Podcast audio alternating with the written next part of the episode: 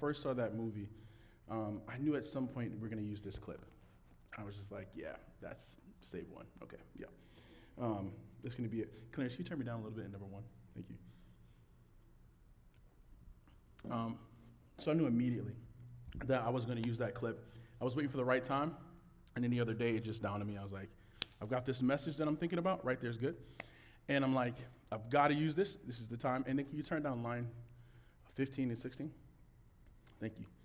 Um, and so I was just thinking, like, man,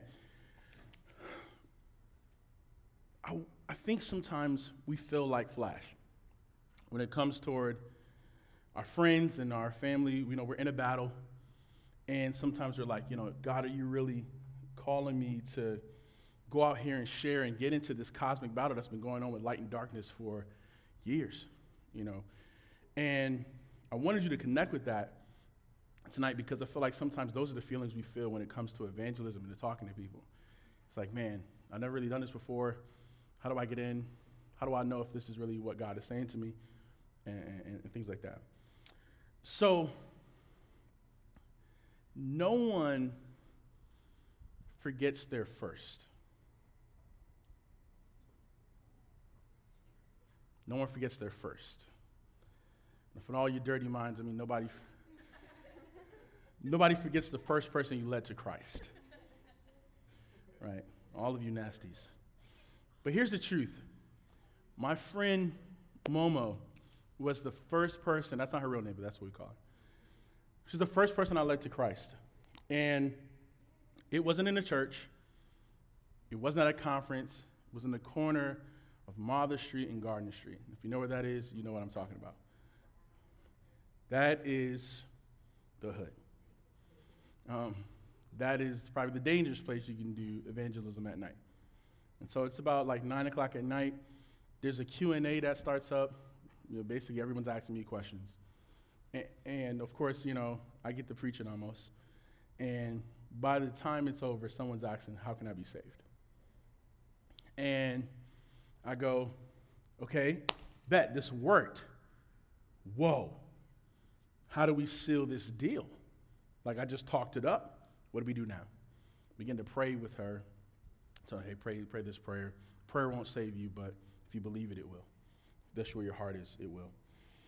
And right there on the corner of Martha Street and Garden was my first time leading a person to Christ, the first altar call that may have been there in, in hundreds of years or ever.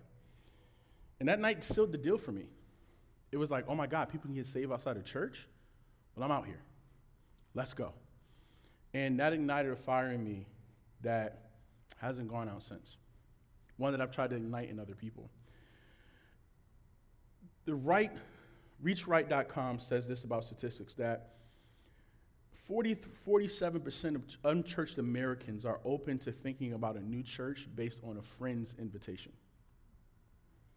That means just about half the people you know are open to coming to a church service, a small group, a church event, if they were asked. The question tonight is have you been asking? But then, I think that God has called you to do in Christ, He's for you in it. And then the scripture declares, right, that if God be for you, who can be against you? Come on, somebody. Have you thought about that when it comes to your friends? Like, if God be for you with your friends, who can stop you? Who can stop the Lord Almighty? We sing it. Our God is the lion, lion of Judah. He's roaring with power, fighting our battles. Every knee shall bow before him. Why not your friends? I think their knees got some bend in them when Jesus comes, right? And I'd rather my friends' knees bow now to Jesus than when he comes back in his full glory and we have to bow anyway, right? So, this is another thing you want you to think about is that some people think about it as social networking, right? So, some of your friends want to come to church not just for church, but for who they can meet at church. And we'll use that in Jesus' name. You should come to church. There are a lot of ladies there, guys. You're single, come to church. I need to find a job. There are a lot of contractors who go to our church. They'll get there and Jesus will take the rest. Sometimes I, don't, I can care less why they come, I just care that they get in. And I want to talk to you tonight about that because my, when I talk to you guys about evangelism, I'm not asking you to go out here and blaze hell with the water gun. I'm asking you to go get one. Come back, see how you feel. And I bet you a fire will rise up inside you, and you can't just do one. Jesus is better than Pringles. Okay? You go pop one Pringle. Have you ever ate one Pringle? Never ate one Pringle in my life. I think we grabbed them in stacks. So tonight, I think the same thing can happen to us. Let's journey to the word together, real quick. So here it is John chapter 1, verse 43. Um, sir, could you hit the screen for me? Thank you. John chapter 1, verse 43. We're going to get in, we're going to get out. You ready? So the next day, Jesus decided to go to Galilee.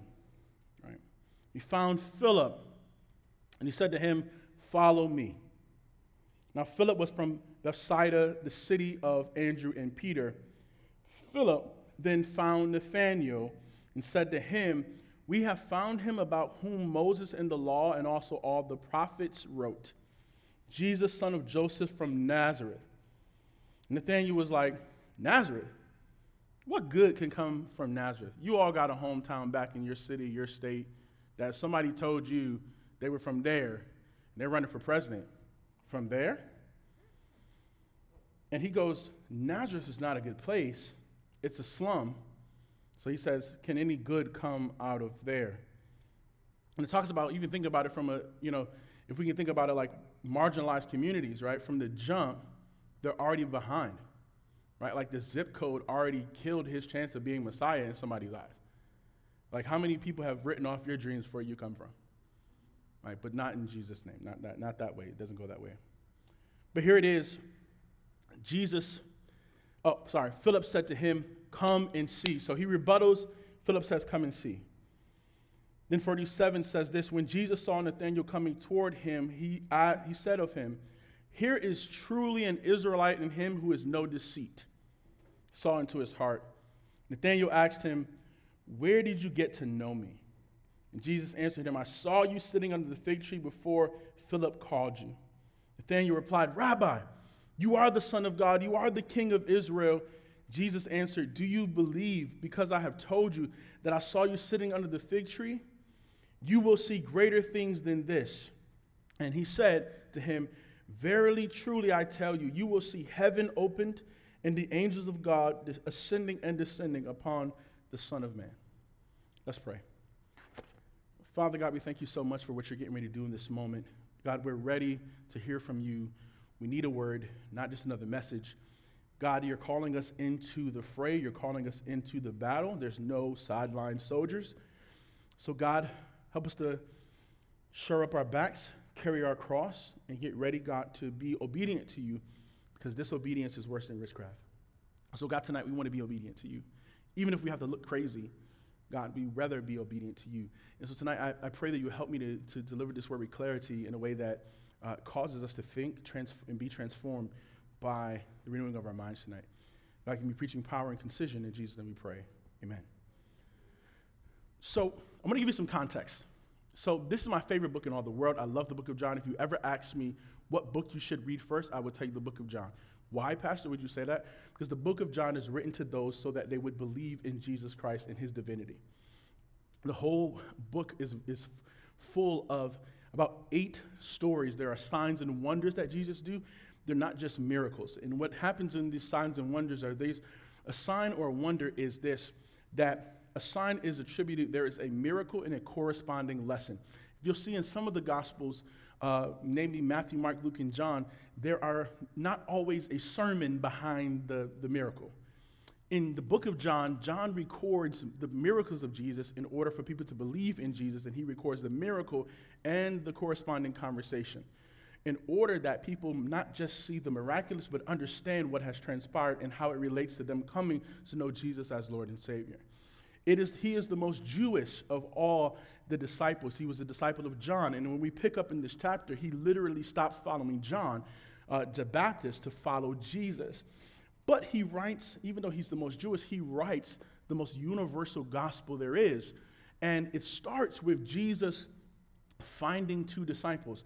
Now, I talked to a few people the other day. We were packing the trailer, and I was talking about how do we know who is John in the book of John? Well, he's the disciple who Jesus loved.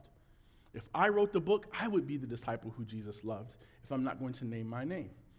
So we hear it is that John uh, is seeing Jesus. He's with Andrew, and they see Jesus coming, and they ask Jesus, Where are you going? And Jesus says, uh, we, Well, actually, they're following him, and Jesus says, What do you want? And they said, We want to see where you live. And he said, Come with me. And they came and they stayed with him the whole day. And after staying with Jesus, they immediately went to tell their brothers. Immediate, no prompting. They were excited about their time with Jesus, and they went to tell their brothers about Jesus, who they came, one being Peter. Peter came, God immediately changed his name uh, from Simon to Peter, or Cephas, which means rock in both Aramaic and Greek. And then right after that, we see Jesus travel to Galilee the next day, and he finds Philip. Notice that Philip does not find Jesus. Huge, huge point there. In this text, we see that Jesus comes to Philip to find Philip to bring him into a discipling relationship with him. At this time, they're not incredibly sure that he's Jesus, but what he's been doing has been showing good signs that he might be the Messiah that they've been waiting on. They start to see this unravel. And more importantly, they start to join Jesus because they think that Jesus is going to bring them a political victory. I want you to understand that the Jewish people are not, even to this day, we had conversations with them at Club Fair. Even to this day, people in Hillel are waiting for the coming of the Messiah, not just to serve him as Lord, but for him to deliver them and make them a, a nation state. You're still waiting on him to bring peace to the world instead of understanding that Jesus brought peace to the heart, which will bring peace to the world. Right? The world isn't the problem, the hearts are. Right? And, and so here it is, they're still waiting on that. And here it is, he explains that to Philip in that little moment to come with me. And it was an honor for a rabbi to ask another person, especially someone who was a fisherman. You were born into a caste system. So f- becoming a rab- rabbinical student was never going to happen for Philip. But here's Jesus, this untaught, not unlearned, but untaught, but learned uh, uh, f- uh, carpenter who comes, who's now a rabbi, a freelance rabbi, and calls this brother who would no otherwise be in something. And have you felt that way about your life? Like, yeah, I know you guys are great because you're in school and stuff, but, but, but really, if you be honest with yourself, if it had not been for Jesus, what would you be really? And, and, Philip, you know, like the world may have marked you away as, yeah, they're not going to succeed. And here comes Philip called into this job that he would have never gotten. Jesus gives him a chance. He pursues him. Amazing. He gets this job, and so immediately he wastes no time. He spends some time with Jesus, and immediately he goes to get Nathaniel. And that's what I want to talk to you my first point, and the first thing I want you to notice, not a point, but what I want you to notice from the text here is this, is that after meeting Jesus, after spending time being wrapped up in what amazing conversation that might have been. Like, come on, right? Like, if we could just sit right here with Jesus and have a one on one, oh, ah, mind blowing, right? You know he's going to sun us a few times because we're going to say something dumb. He's going to be like, shall men live by bread alone? And we're like, oh, you're right, yeah, I'm sorry. Jesus. You know, and, and it's going to be amazing time. And he goes, and from this experience, he goes to find Nathaniel. Now, I'm not too sure about who Nathaniel is to him. There's not a lot of background about who Nathaniel is. But the first thing he does is Philip does not call a press conference, he does not rent out the XL Center. He goes back to his hometown where he was found by Jesus, and he finds one of his friends. And he told him what happened. That's so simple, right? He didn't say, hey, everybody, I'm preaching to the entire city of Bethsaida. Everybody come here, I found the Messiah. No, he went to one person who he had a relationship with, who he knew would be interested in the information he was talking about. He went to Nathaniel. And he just told him what happened. You know what that's called? A testimony. Do you know one of the most powerful things you have on you in your life because of Jesus is a testimony? I can't tell your testimony, but you can. You can tell them that, you know, I used to be out here slinging drugs. I used to be out here doing drugs. I was strung out, and Jesus found me. Turned my life around. I know I was going to prison. But I'm telling you, this moment right here changed my life forever. That's a testimony.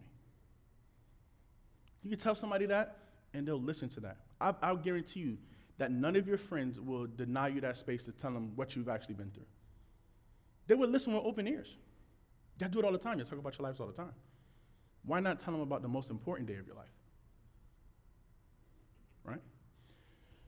Number two is that Philip did not engage Nathanael's skepticism directly or his bias, but he invited him to come and see for himself. Do you see any argument? Right? No. He says to him, I found someone whom the scriptures speak of, because this is well known knowledge. People are waiting for the Messiah. And Nathaniel seems to be a student since he knows what uh, he's talking about when he says all the laws and the prophets, and the one who we've been thinking about is coming, waiting on his coming. He tells him, and then he rebuttals. Doesn't he rebuttal? He says, What good can come out of Nazareth? Does he argue with him? No. Does he try to make a case? Nope. He says, Come and see. Mad simple. I cannot make Jesus understood to you. I can make what happened to me understandable, but I can't make you understand it. Why don't you just come and see? Have you never done that before in your life? When you saw something interesting, you say, hey, bro, come see this. Rather than explain it, just come see it. It's so funny.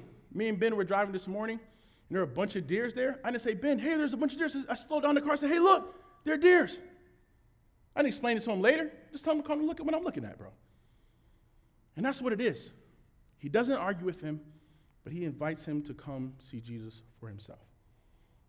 The third thing I want to point out from the text is that Jesus did for Nathanael what no human being could do for him. And that was to see him in a way that nobody else saw him. He said to him, In your life, there is no deceit. Another word for that is guile which means no trickery. What is very interesting because his name, Nathaniel, not necessarily his name, but his situation is compared in this story to Jacob. Everybody know Jacob, the son, Israel, uh, uh, uh, Abraham's son. So, or was it Isaac's son? Sorry. Yeah. And so we see, we see in this story, we start to talk about Jacob's ladder. And when he starts to talk about Jacob's ladder, Jacob was a trickster. His name meant supplanter. And he says to him, Here comes an Israelite. In him there is no guile. In Jacob's life, there is a lot of guile. He was a trickster, there was deceit all up in him. But he says to Nathanael, You are an Israelite coming to me just like uh, uh, Jacob came to me at night and touched the hollow, and I touched the hollow of his thigh. Here comes another one who's interested in me in this place that we always call Bethel, the house of God. Here he comes. And when he saw uh, that night the angel going up down the ladder, he grabbed them to the angel for an answer. And he got his answer from the angel. Everybody remember that story? He said, I will not let you go until you bless me. Jesus says to him, How much more will I show you? This brother was full of deceit, you're full of none. How much more will you get the answers you need from me? Because your search for me is genuine. I'm going to bless you. In fact, what he lets him know is that when you, when you heard that story about Jacob, I'm Jacob's ladder. The goodness of God descends and ascends upon me. I am the pathway to heaven. And he tells him, if me just telling you that you were sitting under the fig tree is amazing, then I'm going to blow your mind. I want you to know that God can blow your friends' minds. The onus is not on you, it's on Jesus. Jesus says, invite them and I'll blow their minds. What a deal, right? What a no brainer. Invite my friends into the presence of God, and He knows what they need. Facts. That, that's amazing. That's just simple, right? So, what do we want to do tonight? Well, there's a couple things you need to know. And then there's a couple things, well, one thing you need to do. Here's the first one you don't have to reach everybody on campus tonight, but I need you to reach out to a friend this week. Deal? I don't need you to go tonight and stand in the middle of Hawk's Nest and be like, Jesus is Lord to the glory of the Father. Now, that might work, and I know Daryl will do it. I'll do it. but I don't need you to, and I don't think Jesus expects you to tonight. But what he does expect from you is to go to people you know, love, and have relationship with, and tell them about the dopest relationship you have. Like, how can Jesus be a secret to your closest friends? Like, don't you share about what matters to you most? Where's Jesus in that picture? And Nathaniel just goes back, sorry, Philip goes back to a person who he has a relationship with. Now, I know we want to, and I want to be like Billy Graham, I want to go out here and save the whole world, but I'm going to start with the people in my circle first. Amen? Like, don't you love your mom? Don't you love your dad? Don't you love your best friend? Can you really say that you love them and you're in real relationship with them and you have the cure to the malignancy of the human soul and you don't share it with them? That's not love. That's hate.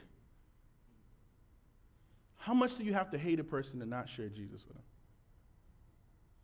To hate him a lot. To say you love them, but not tell them. What are you afraid of? Afraid of people? Let me tell you this, and it's going to hit so hard. Nobody is really meant to like you because you serve Jesus. Nobody from the world. Choosing Jesus means enmity with the world. The problem with us Christians today, can I speak directly? Everybody look at me. The problem with our service is that we want to be liked. We want to be popular. We want to be in the crowd. And Jesus calls people out of the crowd. And I know it's going to mean that you may go through temptations and you may go through persecution. And people may stop hanging out with you because you're always talking about God. Or, or you never want to drink with them. You never want to smoke with them. And you know what? That's exactly what's supposed to happen. You got to choose. Who do I serve? Do I answer to people? Do I answer to God? I'm very clear about who I answer to. Are you? Let that resonate for a second. You don't got to reach the campus tonight, but I, I challenge you, double dog dare you to talk to somebody this week about Jesus. And I'm not saying say that church was good, because that's not evangelism. That's like giving people crumbs at a, at a buffet. Jesus was good to me. That sandwich I had was great. You didn't bring me one. You're whack. Friends don't let friends miss out on dope sandwiches. But here's the idea. I want to bring that buffet. Look, man, Jesus in my life, I was doing this. My life was going this way.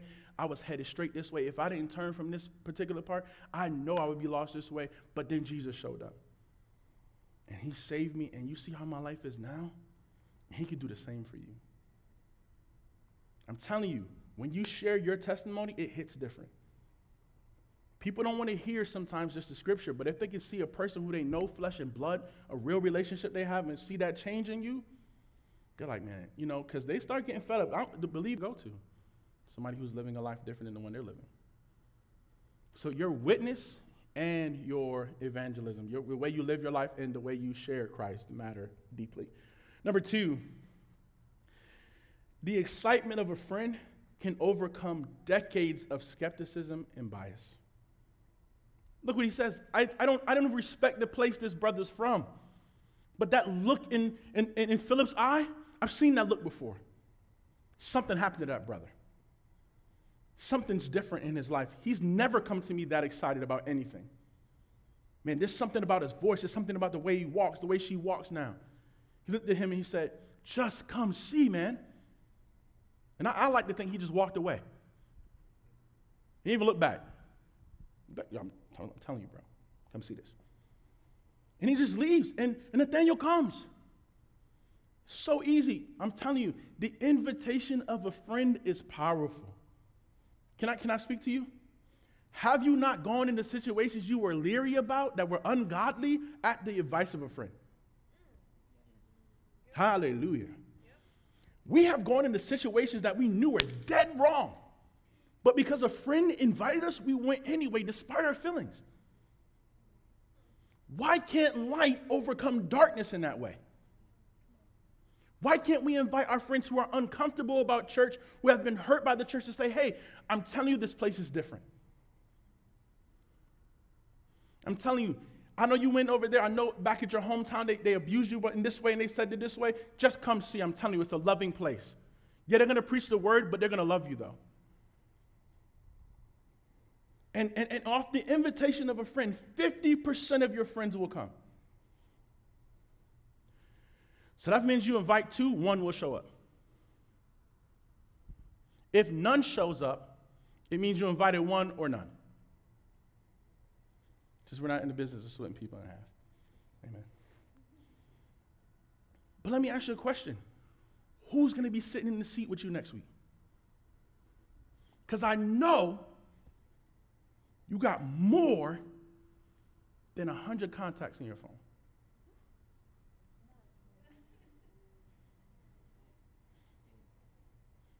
You shouldn't even delete the ones that people not even in your life no more. You still got them in there. It is estimated that every person on the planet knows at least 900 people. Look at your Facebook list. You could go down that whole list and say, Yep, I met them there, I met them there, I met them there, I met them there. Yep, that's somebody's cousin. Uh huh, cool. Yeah, I don't really know them that well, but yeah, I know. 900 contacts we've had. But we invite no one. Let that sink in. Can we just pause on that for a second? How many friends do you have at this campus?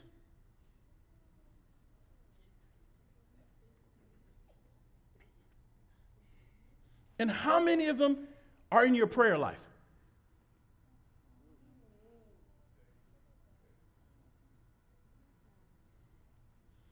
I'm telling you, people know who they can go to for prayer. I was in church, I was in, I went today, one of the pastors I preached on Sunday took me out to lunch today. I'm sitting at the table. I'm telling when you're when you tell God yes, excuse me, when you tell God yes, He, once you're activated, He sends you people, yo.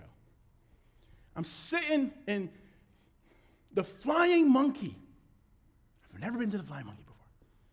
I'm sitting down here. I ordered this bourbon salmon. I've never had that before there. And I make a mistake and it's a salad. God was for me in that moment. I didn't know it was a salad. I thought it was bourbon salmon. If it was bourbon salmon with a salad, I was like, okay, I feel you. Okay, I, I hear you, God. And I'm sitting there, and one of the waiters comes to me, who's not my waiter, and he says, Hey, the chef said, Can you come pray for him? Today. And Grace, you know him, it was Dom. Torrance. Can you believe that? I haven't seen this brother in years. He saw me through the crack of the window as I was sitting out there. He said, Can you have this brother? We didn't hang out, we didn't do nothing. But the, the mark of God on my life that I've said, Yes, God, I, we were supposed to be going to the place to be. Huh. But we end up at the flying monkey. And I prayed for the brother, not in the back, right in the front. I'm telling you, when you open up yourself, when you give yourself to God and say, God, I want to reach some, God will send you people. And, and, and that's not even somebody who's in my immediate circle. But God knew what he was doing. The pastor just told me, hey, you want to go, you want to go somewhere different? I was like, oh, okay. And right there, he was just sitting like across the table. He was like, bro, God is good. I'm like, I know, right? Let me get back to my salmon, but yo, like, this is amazing because we have to go, you know what I mean? But I mean, just amazing. To, we paused. Like, I'm like, I'm not going to eat my salmon. We're going to go right, right now. Let's go pray. I'm just saying that the excitement of a friend, if that can happen, imagine what a friend can do. Right? Lastly, or next one, not lastly, I got all excited. It was lastly. Um, watch this. I like this one a lot. It says, sometimes an invitation yields more fruit than an explanation. Some of the reasons why you haven't invited your friends is because you think you have to explain it all to them. I know I'm in the book tonight, right? I'm not going to share because if I open up this conversation, I don't know if I know enough. Well, you're saved, so you must know enough.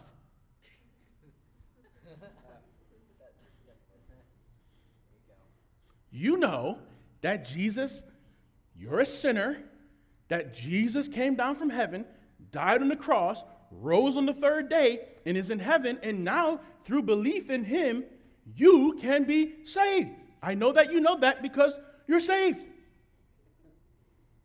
And that's the gospel. Sinners can be saved through Jesus. And that, that's, that's the whole point. And so, but Nathaniel said none of that. Isn't that amazing? He did not say anything more. He said, Come and see. I cannot tell you how many people I know who walked into a church service and left and said, I don't know what that was, but I felt something. I think it was Jesus.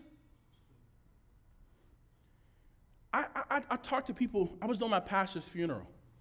Brother came to church who doesn't normally come to church, one of my family members. And I'm finished, and he says to me, Bro, I felt that. I didn't even preach. I was just moderating the service, bro. I got excited. But I wasn't, I wasn't, it was no sermon. I talked a little bit about the goodness of Jesus for like 30 seconds. He was like, bro, I don't know what that was, but I felt that though. And I'm trying to tell you that, come on, come on, come on. Do you believe that Jesus knows how to save people he created? Ask yourself, who's the friend that you think is unreachable? Close your eyes now. Who's the friend who you think that will never come to Jesus? Open your eyes. That's where you stop believing Jesus at. Is that person worse than you?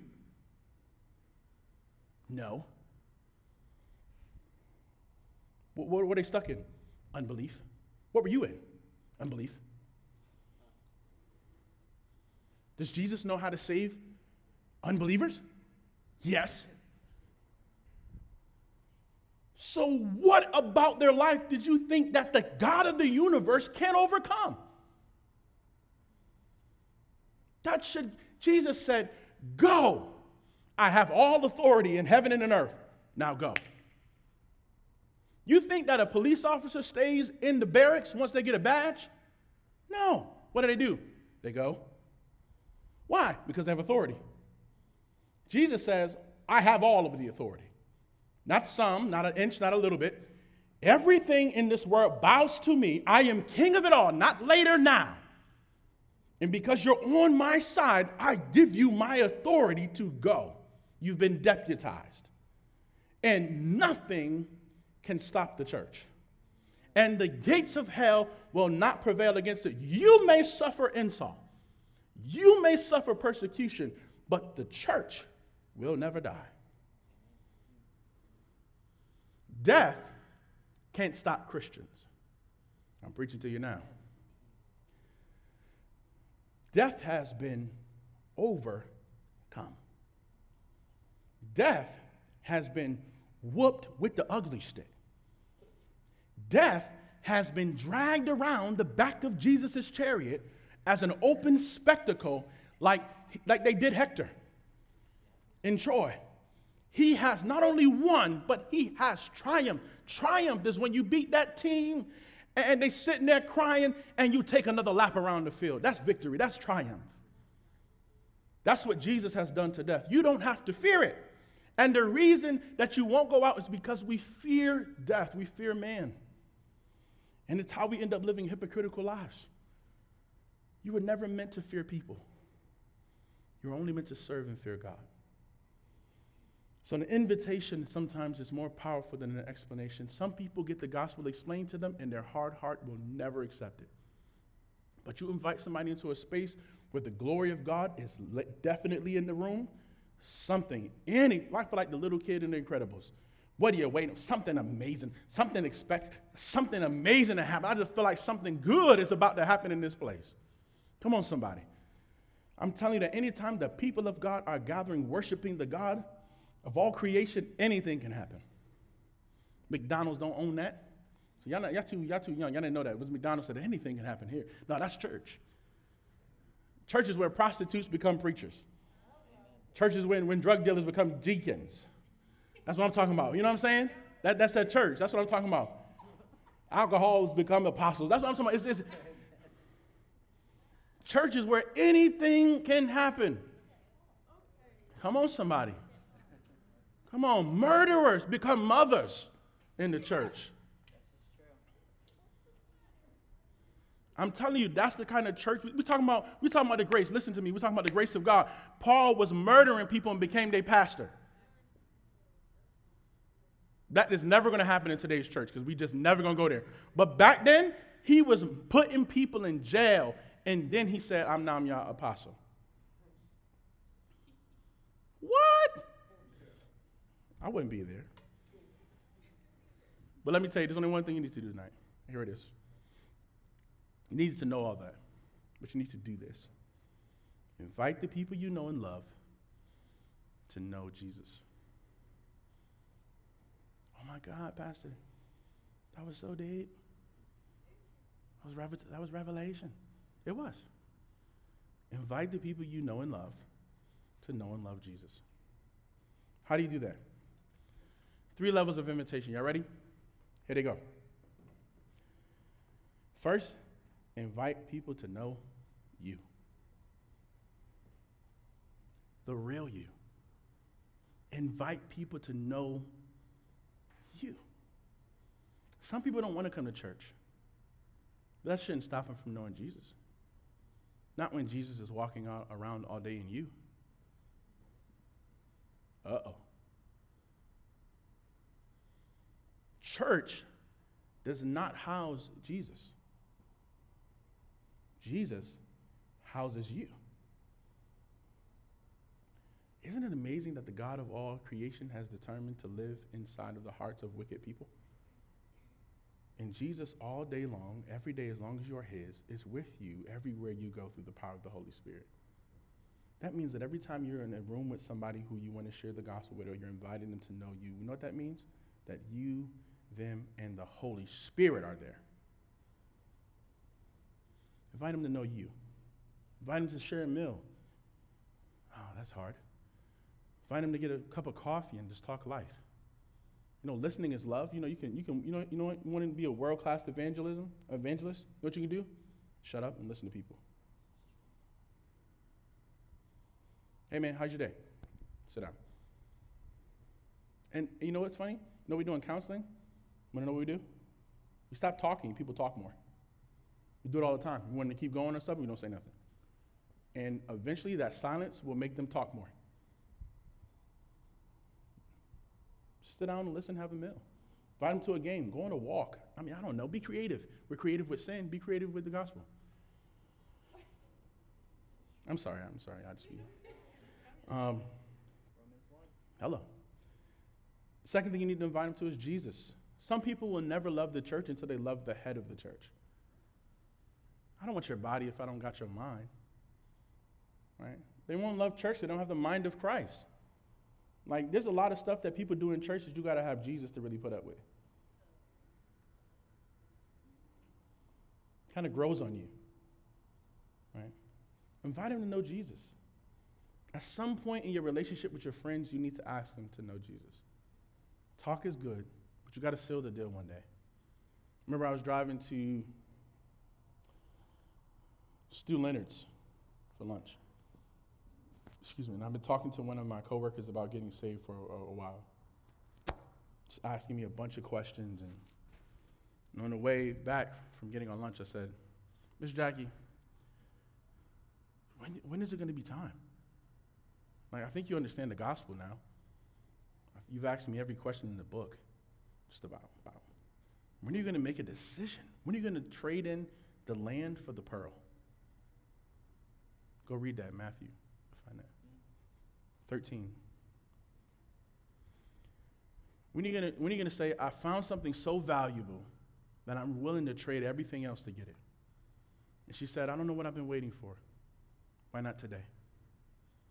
And we prayed the sinner's prayer on the Berlin Turnpike coming back from Stew Leonard's. And she is saved. What are we waiting for? Do we not love our people? At some point, love has to, two things ought to thrust you. Here it is. I'll give you the, the, the latter first. Hell should scare you. Do you want your friends to spend an eternity away from God in the lake of fire? Because I don't know if that's what you're thinking about when you're not sharing and we're not sharing with people, but that's where they're going. I don't, don't nobody make you think any different from that. Jesus is not just wiping away sin who people are not trusting in him. Your real friends, if they died tomorrow, where would they go? If that doesn't make you scared that your friend is going to be tormented for the rest of their life, you don't care about them. And I'm not taking that back in any way, shape, or form. If you don't tell them about Jesus, you do. I don't care if you've gone to every birthday party. I don't care if you bought them food when they're hungry. If you haven't done something about their soul, you do not care. You don't. I don't care if you give them a ride every day. You do not care about them for real. Real friends don't let real friends go to hell. Hashtag that. Right? I'm, just kidding. If you were my friend and I was lost, and we sat together every day, and when we got to heaven, you were like sitting in the heaven corner, and I'm in the hell spot, and I knew you knew, bro, I would have listened, man. You didn't even ask me. You were in my dorm room for three years. And You never said anything to me. What did I do? That's real, bro. That's what Judgment Day is going to be like. Last thing is invite them to church. They cannot grow without a church. Do not be dismayed. Christians don't grow outside of the body of Jesus. When's the last time you seen a plant grow outside of dirt? Christians need Jesus. Jesus' body is the church. So when you bring them to Christ, you're not done. Church is where they're discipled. Church is where they get into community groups or a huddle and read their Bible together and study with other believers and are held accountable. Three levels of invitation. Last thing is that Sundays are not the only day you can do it. Any day. Share your testimony. Share it with excitement, passion, and gratitude. And I bet you people will come to see about your God. My point for you tonight, if you don't remember anything else, is just reach one. And then you'll know. Is there one person that you know? I want you to close your eyes. Everybody stand with me.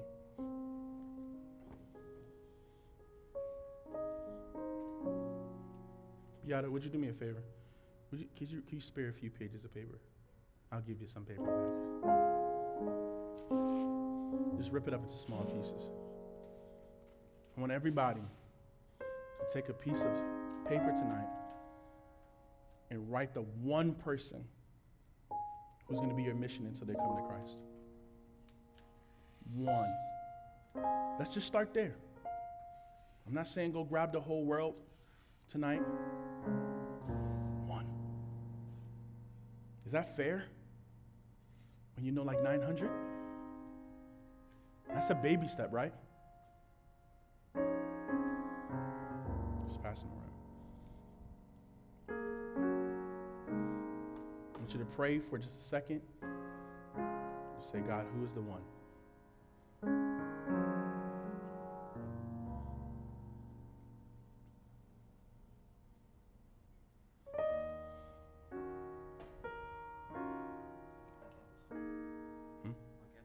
on campus, at home, somebody you're in relationship with. I would say maybe start with campus if you live here. I'm not going to tell you who to pick. But I think God has you here for a very special reason.